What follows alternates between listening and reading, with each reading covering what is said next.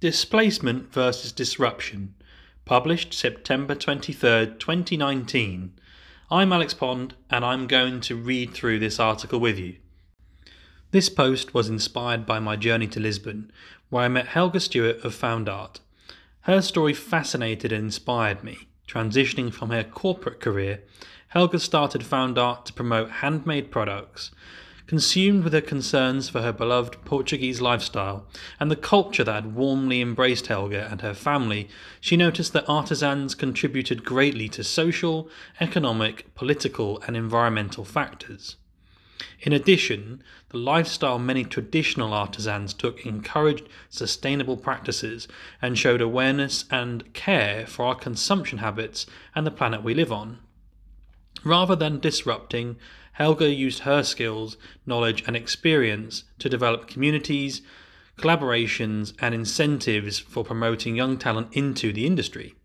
This displaces the mass produced replica market and reintroduces the lost craft of true Portuguese artistry to the world, which in turn inspires the wider design and fashion trends throughout the industry. It's time to change the way we do business. It's time to become more efficient and sustainable and to recognize the impact our businesses are having on the world around us. It's time to re examine our processes and policies and commit ourselves wholeheartedly to the global values that will make our businesses more productive and effective, so that while our businesses grow and prosper, we can focus on creating a legacy that benefits everybody, not just ourselves. We want our business to thrive and we want to help you achieve that goal. It's what we're passionate about. As such, we hope these blogs will clarify and demystify a lot of what's required you to re examine what your business is trying to do and why and how you're trying to do it, so you can innovate successfully towards a more sustainable future. But before we do any of that, we need to reframe the language a lot of businesses are currently using, which brings us back to the title of this blog. Displacement versus disruption. What's in a word?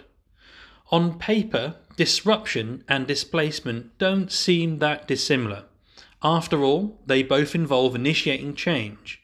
But where business is concerned, we believe there's a huge difference between the two terms. For example, disruption is the buzzword that most people are familiar with, but how many of them have ever stopped to consider what disruption really means or enormously negative consequences disruption actually brings? When was the last time your work was disrupted and you felt good about it?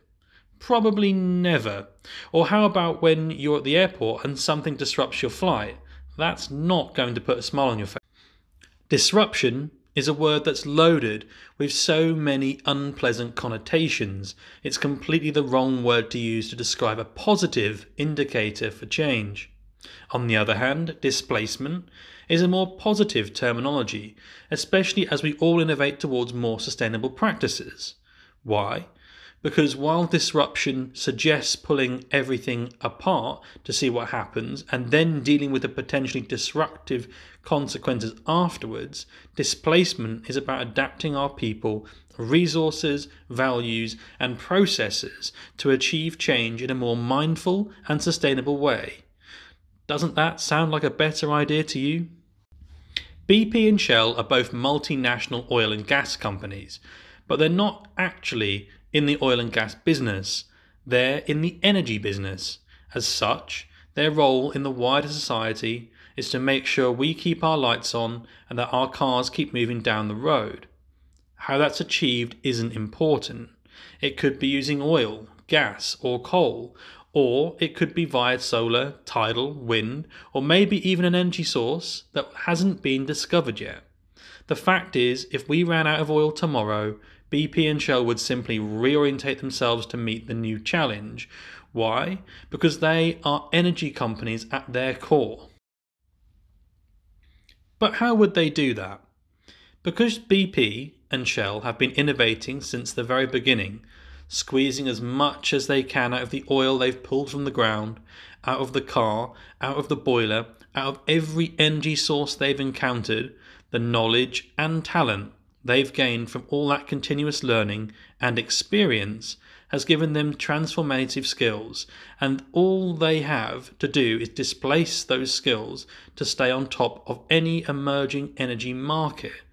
Notice we said displace and not disrupt. If they disrupted their skills, the results would be very different, and that wouldn't be good. Let's take Tesla as another example. Tesla are the flag bearers for battery powered sustainable vehicles, but their board is primarily made up of top executives from traditional automotive companies. Tesla hired the very best talent they could find to achieve their sustainable energy objectives, and now, because they've opened up that emerging market, their competitors have recognized the requirement to explore battery technology and being compelled to follow. Mercedes haven't been economically or culturally disadvantaged by Tesla. They've reconfigured their approach to meet a growing market demand and accommodate an important new technology. This isn't disruption, it's displacement. Displacement is sustainable, disruption isn't. When a business can't survive because of disruptive technologies or disruptive behaviors, everyone loses. The economy suffers, people suffer, opportunities are lost, skills are wasted. However, when a business is displaced, it uses the talents its people already possess to give them new roles or re educate them in the skills required to take the business in a fresh direction. Sometimes it might even mean redeploying those people entirely. But unlike disruption, displacement has genuine economic and social benefit. It adds value to the business, value that can be delivered to customers and shareholders, as well as the community where the business is based. It's also hugely attractive to investors because displaced businesses are inherently sustainable and ethical, and as such, are a far less risky proposition. That's why we're challenging you to throw out disruption out of your vocabulary and become a displacer. And that concludes the displacement versus disruption read through. Uh, we have a bunch more related posts and articles that get published regularly, and we also post updates uh, on the articles when we find news stories that relate to the context of what we're discussing uh, here. So please check back, follow the story, and see how things develop.